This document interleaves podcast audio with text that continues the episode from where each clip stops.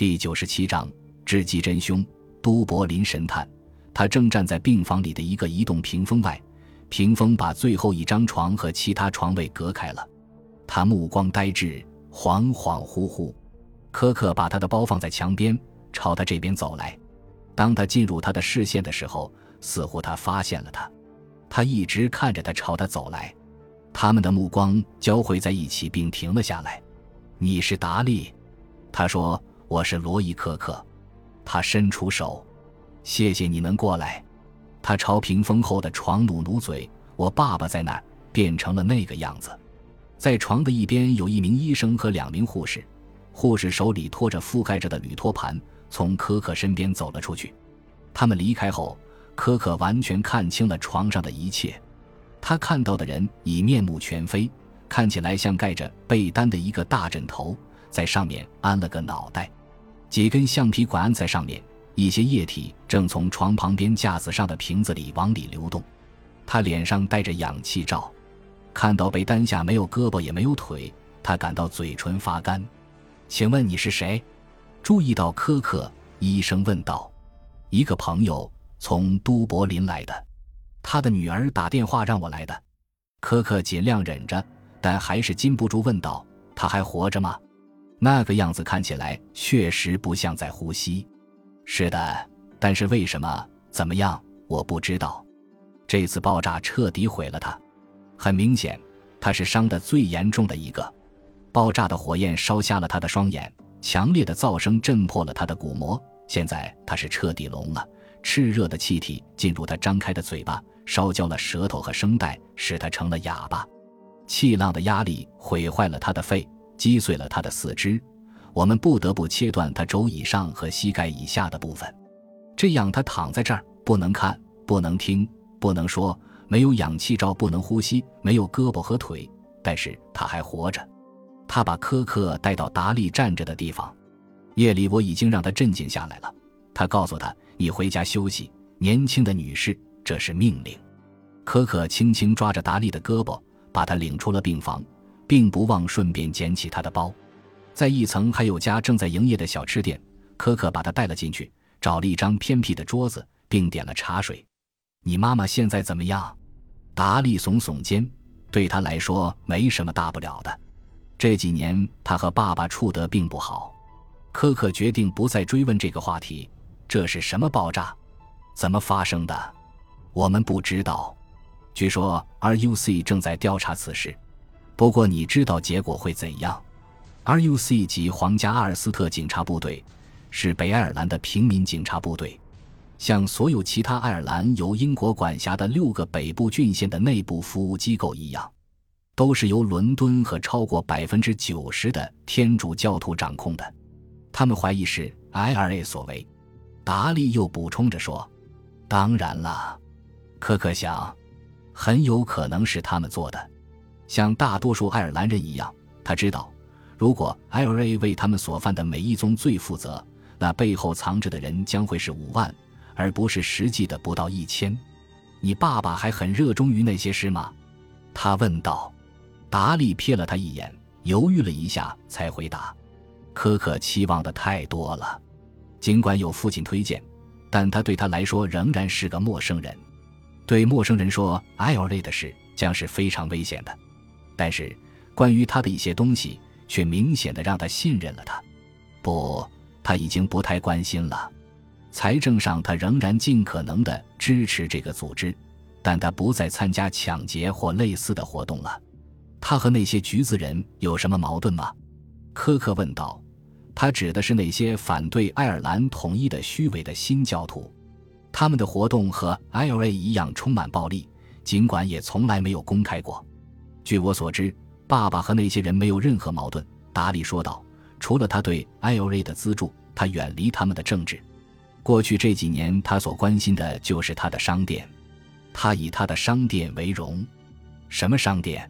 可可问道。“最近的一次，他听说约瑟戴维莱正在一家亚麻厂努力向上攀登，是家亚麻商店，桌布、餐巾、手帕、一些被套。”还有少部分的窗帘。如果爸爸知道一样东西的话，那就是布。他在亚麻厂工作了十八年，没有得到一次提升，但是他学会了关于布的一切东西。最终，他决定辞职了。他要回了他所有的资金和利润，开了这个商店。妈妈对此非常生气，说那些钱有一半是他的，因为他也有养老金。但是爸爸仍然那样做了。是从那时他们之间的关系开始紧张的吗？并不是，他们已经那样很长时间了。达利低头盯着桌面，妈妈有个男朋友或者两个。你告诉他给我打电话了吗？可可问道。后来我告诉了他，他什么反应？他脸上有一种很滑稽的表情，就像我很长时间没见过的那种。当我很小的时候，每当爸送给他一大束花的时候。他往往会有那种表情。我向他提起你的名字，好像我替他做了一些特殊的事情。你和妈妈很熟悉吗？可可点点头。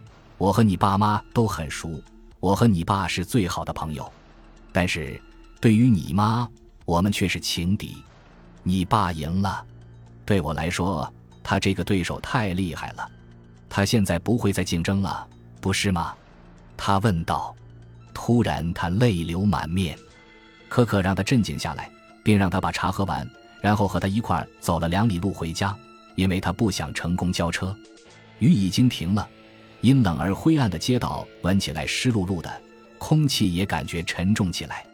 柯克的手掌因为提手提箱而冒出了汗，达利的头发在背上弹跳的方式让他想起了夏蒙。在路上，他向他许诺一定要调查这场毁灭了生命。毁坏了他父亲一切的爆炸事件。戴维莱一家租住在一间狭小而破旧的房子里，看起来就像潮湿的报纸一样。当科克和达利走到门口的时候，夏蒙·戴维莱为他们开了门。“你好，罗伊。”他说。“你好，夏蒙。”他的模样让他大吃一惊。他看起来好像没有一点他具有的岁月的痕迹，没有肥胖的脸颊，没有宽大的臀部。和那些在医院电梯里看到的妇女简直完全不同。她看起来不过三十岁。进来吧，罗伊，我给你沏茶。其实我们刚刚喝了茶。我要去订房间了。你可以住我这儿，我和达利住一块儿，地方不是很大，但很干净。谢谢你的好意。不过我最好住在闹市。我告诉达利，我一定要调查清楚这起爆炸案。夏蒙快速而愤怒地瞥了他女儿一眼。他总是急于寻求他想要的，甚至和陌生人。我真的不那样认为。我对他来说不是个陌生人，毕竟他是你的，也是约瑟的。是的，我确信，如果你能帮助 RUC 的话，他们会非常感激你的。他的眼睛在他高大的身材上快速的上下移动。你看起来很健康，罗伊也很成功。不是的，我只是过着一种很惬意的生活。这就是我的一切，但是这是我想做的。嗯，那么你是比较幸运的一个。大多数人都没有得到他们想要的生活。真的不喝茶吗？真的不在这儿过夜吗？真的不要，谢谢。我要走了。在街角有公共汽车吗？夏蒙点点头。五路车，我带你去大维多利亚街。我还会再见到你吗？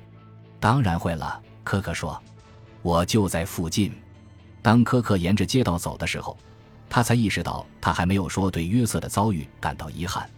他在闹市区的欧洲旅馆订了个房间，整整一夜，他心神不宁地盯着城市的夜空辗转反侧。当夜晚终于结束，黎明的曙光出现在贝尔法斯特湖上空的时候，当透过旅馆的窗户看到浓浓黑烟从大片的造船厂的烟囱里直冲云霄的时候。当室内的仆人们开始忙着演好我街道去附近的蛋糕广场上班的时候，他冲了个澡，刮了胡子，下去吃了早餐。吃过早餐，他走着去了牛津街，皇家公证法庭正位于此处。他发现 RUC 总部也位于这儿附近。他把来访的意图告诉了门厅里的一个接待员，然后被领到了一层爆炸调查部门的比尔奥曼巡佐的办公桌旁。嗯嗯。比尔奥曼看着柯克的身份证说道：“一个真正的活生生的私人侦探，就像电视上看到的一样。他是个四十岁左右、很帅气的男人，有着好看的浓而黑的眉毛，属于在妇女看来很有吸引力的黑色爱尔兰人。在他苏格兰粗呢夹克衫的翻领上别有一只淡绿色的扫石楠树枝。一个整洁而漂亮的人，可可心里想：“你意识到你的侦探证在这儿是没有用处的，不是吗？”傲慢问道。感谢您的收听，喜欢别忘了订阅加关注，主页有更多精彩内容。